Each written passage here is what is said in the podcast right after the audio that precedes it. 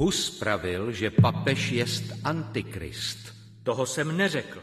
Pravil jsem, prodává-li papež obročí, je-li pišný, lakomý a jinak v mravech na odpor Kristu, pak jest antikrist.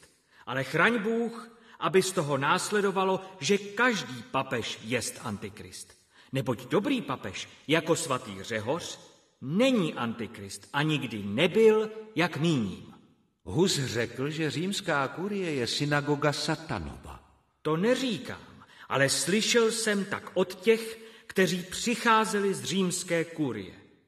A jsou-li tam ctižádostiví, pišní, lakomí, jak pravil svatý Bernard v knize Eugéniovi, pak jest to pravda. Ale z toho nenásleduje, že každý, kdo jest v kůrii římské, jest zlý.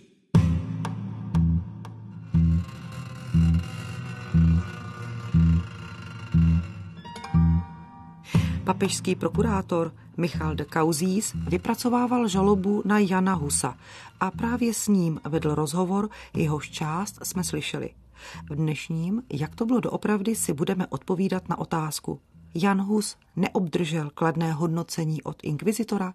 Ze studia zdraví Ivana Chmel-Denčevová.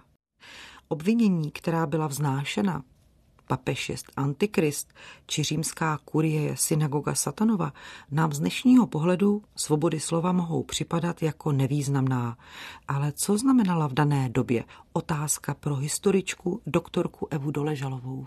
Tato obvinění jednoznačně ukazovala obrovský rozkol ve společnosti 14. století, který byl předznamenán papežským schizmatem, což znamená, že byli dva papeži na světě, jeden v Římě, poté tedy později i v Boloni a druhý byl v Avignonu. Člověk dané doby si bez víry, bez náboženství neuměl svůj život představit a vlastně ho ani žít. Víra byla základním kamenem života běžného středověkého člověka. Jeho život na zemi byl často velmi komplikovaný a těžký a právě ta víra v posmrtný a věčný život činila život snesitelnějším. Také každý člověk usiloval o spásu, tedy o to, aby jeho duše nebyla zatracena, aby se mohl dostat do ráje ke Kristu a aby se tak shledal se všemi svými příbuznými, o nichž věřil, že se jim dostane stejného osudu. Jakékoliv vychýlení ze života takové společnosti, to znamená, že něco nebylo v pořádku. Na světě byli ti dva papeži, o kterých už jsme mluvili. Znamenalo, že taková cesta ke spáse může být ohrožena. Když zůstaneme u toho všedního dne člověka, tak samozřejmě křesťanství určovalo i ten každodenní rytmus, rituály, které souvisely od narození až po smrt. Když pak člověk nebo město se dostali do kladby, to znamená měli být trestáni za nějaké ať skutečné či domělé nepravosti, bylo to i jisté ochromení vlastně jejich života? Bylo to naprosto fatální. Pokud by nemohly být udíleny svátosti, což neznamená třeba pohledem moderního člověka jen to, že nemohly být slaveny svatby, ale nemohl být udělen křest, nemohlo být uděleno člověku poslední pomazání, rozhřešení, tak to znamenalo, že opravdu nemusí takový člověk dosáhnout spasení, tedy dojít do ráje, velmi laicky řečeno. A to pro středověkého člověka byl opravdu ten nejdůležitější bod, tedy dosáhnout spásy. Vlast Janova už dávno nebyla zemí míru, stability a blahobytu. Co vyprávěli staří, už neplatilo. Dřívější dlouhý mír se proměnil v dlouhou válku. Hlubokou krizi politickou doprovázela krize ekonomická. Svědkem takové situace byl mladý Hus nad ruinami křesťanských ideálů, nad duchovní pustinou světa, v němž byla lež vydávána za pravdu, se jak těžký mrak už přes dvacet let vznášel i jedovatý přízrak papežského schizmatu. Byly to ponuré časy, v nichž museli hledat životní orientaci mladí lidé Husovy generace. Kamkoliv pohlédli, viděli příznaky rozkladu píše Petr Hořejš v toulkách českou minulostí. V jaké době se ocitáme? Jan Hus se narodil pravděpodobně v roce 1370 a umírá v roce 1415. To je ten rámec celého našeho příběhu. Jeho život začíná na počátku velké ekonomické krize, která přichází v důsledku velkolepé politiky Karla IV., která sebou kromě vzestupu velké stavební činnosti a řekněme příchodu mnoha cizinců do Čech přinesla také zadlužení země a také jisté, řekněme, krizové projevy, které zasáhly celou společnost ve všech jejich společenských spektrech. Petr Hořejš se také zmiňoval o duchovní pustině. Nevím, jestli bych použila slovo pustina, které je možná příliš příkré.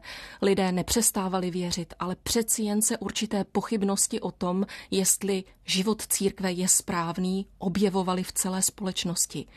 Objevila se výrazná kritika života duchovních, objevovaly se ale také útoky na život lajků, že jsou příliš rozmařilí, že by měl jejich prožitek víry být niterný, že by se měla společnost usebrat a věnovat se více následování života Ježíše Krista. A pak nesmíme zapomenout, že ono papežské schizma dávalo vzniknout ještě jedné myšlence, a totiž, že se přiblížil konec věků, tedy blížící se apokalypsa a všichni budou muset skládat účty, byla ta společnost taková zjitřená a hledala lepší cesty, které by vedly ke spáse. Jan Hus, vy už jste to zmínila, narozen 1370 či 1371 v Husinci u Prachatic. Co bychom měli připomenout z jeho životního profesního příběhu? Jan Hus pocházel, řekněme, z té nižší společenské vrstvy. Vy už jste zmínila, že se narodil v Husinci u Prachatic, i když existuje i ta druhá teorie, že snad mohl pocházet z toho Husince, který je poblíž Prahy, ale ta je historiky tedy nepotvrzena. Jinak víme jen, že měl jednoho bratra, jiný sourozenec není známý a známe jméno jeho otce tím byl jistý Michal, snad také z Husince. A co víme o jeho matce? Jen to, že ho jako malého chlapce vzdělávala ve víře, protože sám Hus na to ve svém díle vzpomíná. Jaké máme historické písemné prameny o tom, co dělal dál ve svém životě? Pro dobu jeho mládí jich máme velmi málo. Jan Hus se v podstatě v pramenech objevuje až v momentě, kdy končí svá studia na Pražské univerzitě. Víme, že někdy před koncem 14. století přichází do Prahy, začíná studovat artistickou, dneska bychom řekli filozofickou fakultu, získává nejprve bakalářský a potom mistrovský grad. Také se mu podařilo získat kněžské svěcení, ale nikdy nepřestal v podstatě už až do konce svého života působit na pražském vysokém učení. Velké štěstí se mu přihodilo potom v roce 1402, kdy se stává kazatelem v betlémské kapli, což bylo něco zcela mimořádného, protože tato kaple byla měšťanským pražským založením a byla určena pouze proto, aby se v ní kázalo v českém jazyce. Víme, že církev a její představitelé žili tu v porozumění, tu v nedorozumění se světskými panovníky. Ostatně jejich vzájemné soupeření provází naše celé dějiny. Jaké vztahy měl Jan Hus? Jan Hus měl se světskou mocí možná pro nás překvapivě velice dobré vztahy, alespoň na počátku jeho životního příběhu. Stal se, dá se říct, až důvěrníkem Pražského královského dvora.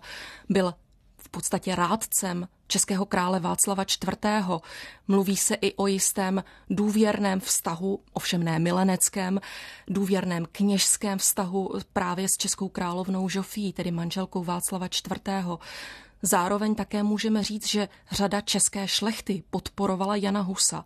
A pokud se budeme ptát, čím byl právě Jan Hus zajímavý, tak to byla kritika života církve, tedy toho zesvědčilého života duchovních a možná také jeho mimořádný řečnický talent. Řekněme si, kdy se ale tedy on sám stává tím, dnes bychom řekli, rebelem a z jakého důvodu?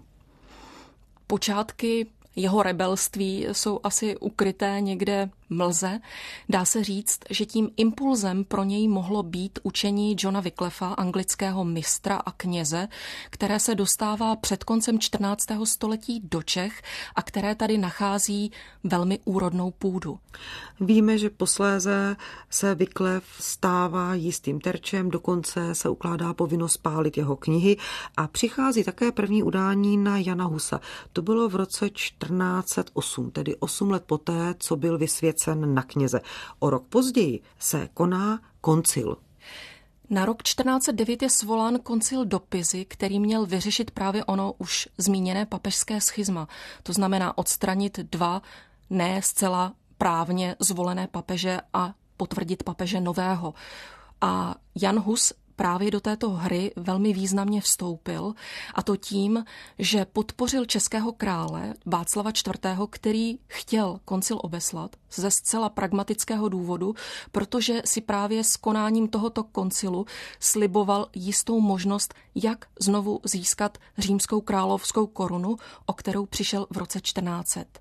Ale ten koncil byl také důležitý pro Jana Husa, protože tehdejší arcibiskup Zbiněk vydal naprosto klíčové prohlášení. V červnu dal arcibiskup Zbiněk nad Prahou vyhlásit interdikt.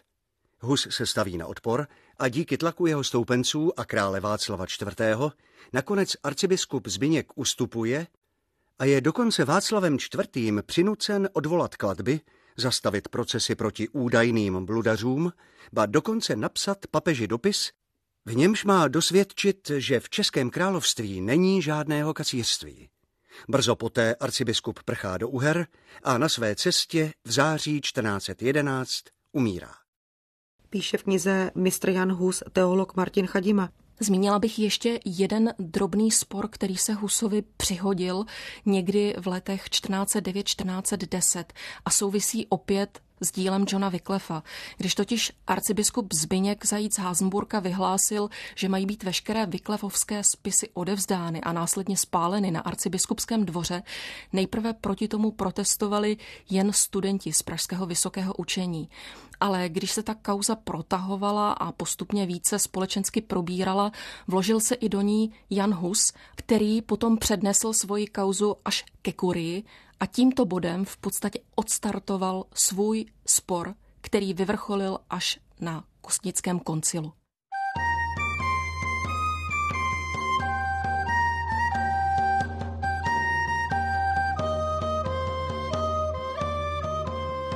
Ktož jsou boží bojovníci a zákona jeho, prosteš od Boha pomoci a úfajte v něho že konečně vždycky s ním zvítězíte.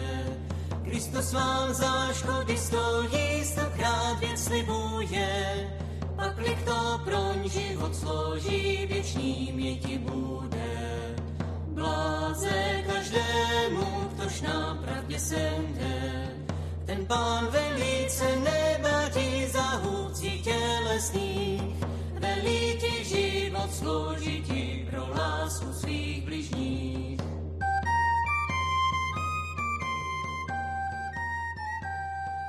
Mohli bychom říci, že Jan Hus se různá obvinění že je vlastně kacířem, snažil ze sebe setřást, seč mu síly stačily.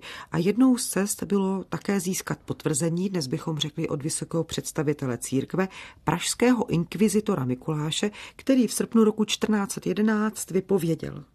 Já jsem se mnohokrát a častokrát s mistrem Janem Husem stýkal, když jsem s ním jedl a pil. A velmi často jsem se účastnil jeho kázání a vedl četné rozhovory o rozličných látkách svatého písma. Nikdy jsem na něm nenašel nějaký blud nebo kacířství, ale ve všech jeho slovech a skutcích shledal jsem ho vždy pravdivým a katolickým člověkem. Nenalezl jsem na něm něco, co by zavánělo kacířstvím nebo bludem.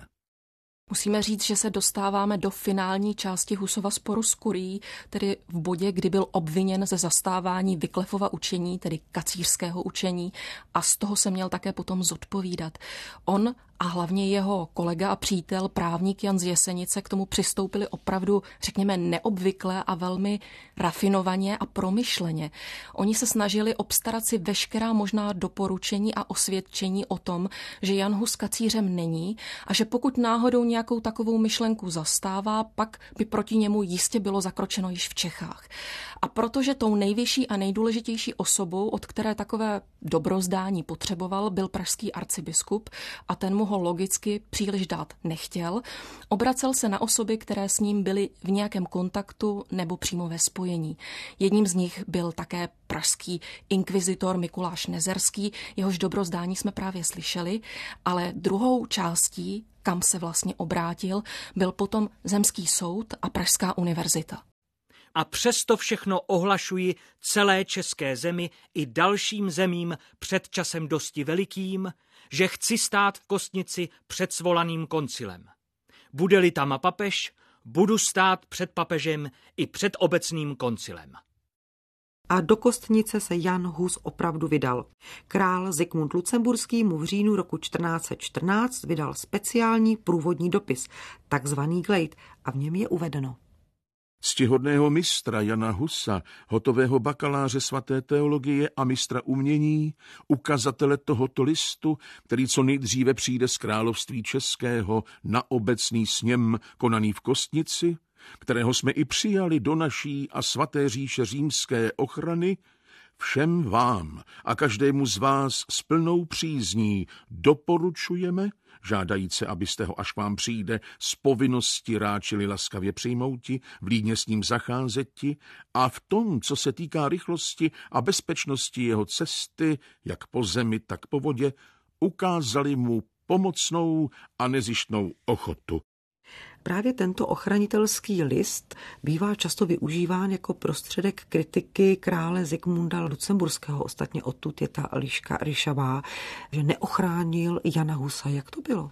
Glade, který měl zaručit především svobodnou cestu ke koncilu a potom i zpáteční cestu do země, pokud by k ní došlo, ovšem nemohl ochránit Jana Husa před církevním soudem a musíme přiznat, že Hus byl naštěn z hereze, zahájil svůj spor s kůrií a tento spor mohl končit fatálně a Hus to věděl dopředu. V takovém případě se mohl panovník za českého kněze postavit jen velmi málo měl vůbec před kosnickým koncilem být, dodejme, že to pro jeho jednání byla pouze okrajová záležitost nějakou šanci? Velmi těžká otázka pravděpodobně šanci na přežití měl, ale jaký by ten život byl, pokud by skutečně své učení odvolal, o tom se můžeme jen dohadovat. Další skutečnosti jsou dostatečně známé. Jan Hus je 6. července roku 1415 upálen na hranici a mohli bychom říci, že začíná jeho druhý život. Celou další naši historii provázejí spory o Husa. Současnost nevýmaje. Historik Josef Pekář napsal článek pro Národní listy. Uveřejněn byl v srpnu roku 1925 a Josef Pekář tím vstoupil do celospolečenské diskuse, zda má být v kalendáriu památný den Husova upálení. Často citovaná slova Husova haj pravdu, drž pravdu, braň pravdu až do smrti neznamenají zajisté výzvu k obhajobě bezpředsudného poznání v činnosti myšlenkové vůbec, tak totiž my bychom tomu dnes rozuměli, nýbrž pravdu slova božího, pravdu naučení a příkazu Bible. O Janu Husovi můžeme říct to, že českou společnost v podstatě napříč věky významně rozštěpoval. Dá se říct, že na jedné straně se okamžitě vytvořil obraz Jana Husa jako světce a mučedníka, tedy už v 15. století, a tak to přežil v podstatě až do současnosti. A proti němu se vytvořil obraz kacíře, který se proměnil ve škůdce, který způsobil to, co dnes označujeme jako husické války, zkázu království a potom také jakýsi zánik jeho velké slávy té lucemburské doby. Můžeme říci, že různé skupiny dokáží využít či zneužít Jana Husa? Jednoznačně ano. Vidíme to zejména od 19. století, kdy se Hus stává nejen národním hrdinou a je, řekněme, účelově využíván pro různé nacionální a nacionalistické zájmy a nemůžeme jednoznačně potvrdit, že by s tím vším Jan Hus souhlasil, pokud by žil. A pak také musíme připomenout to, že například v dějepisectví marxistickém se z Jana Husa stává jakýsi nejen národní hrdina, ale člověk bojující za sociální spravedlnost. Teolog Martin Chadima, už citovaný autor knihy Mistr Jan Hus, byl také členem oné komise, která měla hodnotit a věnovat se teologicky učení a příběhu Jana Husa. A mimo jiné píše. Můžeme vidět v Husovi, koho chceme. Rebela, provokatéra, buřiče, štváče. Můžeme v něm vidět muže svatých mravů, správných teologických názorů i heretika. Nicméně pokud tak budeme činit, měli bychom to konat na základě zkoumání litery i ducha jeho díla. Myslím si, že právě jednání římské komise, o jejíž vznik se zasloužil papež Jan Pavel II. a který nakonec také v roce 1999 pronesl ono konstatování, že je mu velmi líto, co bylo způsobeno právě takovým vnímáním a interpretací života a díla Jana Husa a že bychom se nyní na něj měli podívat jako na člověka, který má společnost spojovat. Myslím si, že takový závěr je asi tím nejpodstatnějším, co mohla přinést. V dnešním, jak to bylo doopravdy, si odpovídáme na otázku. Jan Hus neobdržel kladné hodnocení od inkvizitora? A stejná otázka pro historičku doktorku Evu Doleželovou. Můžeme říct, že kladné hodnocení od toho jednoho českého inkvizitora Mikuláše Nezerského obdržel. Ale důvody, proč ho obdržel, jsou složitější. Totiž proto, aby nebyly celé Čechy nařčeny z toho, že je tady šířeno kacířství. A proč právě ono sdělení inkvizice bylo tak důležité v tehdejším světě? Inkvizitoři byli muži, kteří měli dohlížet nad čistotou víry a pokud inkvizitor pronesl takové stanovisko, bylo určitě bráno na zřetel. Proč ale ho takto nebrali na zřetel při jednání Kostnického koncilu? Řekněme si zcela upřímně, že Kostnický koncil byl vrcholným schromážděním tehdejších teologů, právníků, intelektuálů a ti s Husem diskutovali úplně jinak.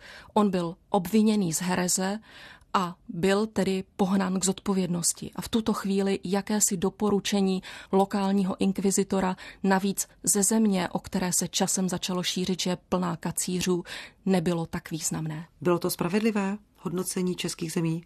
Z hlediska tehdejšího platného práva, a to zejména toho církevního práva, to bylo spravedlivé.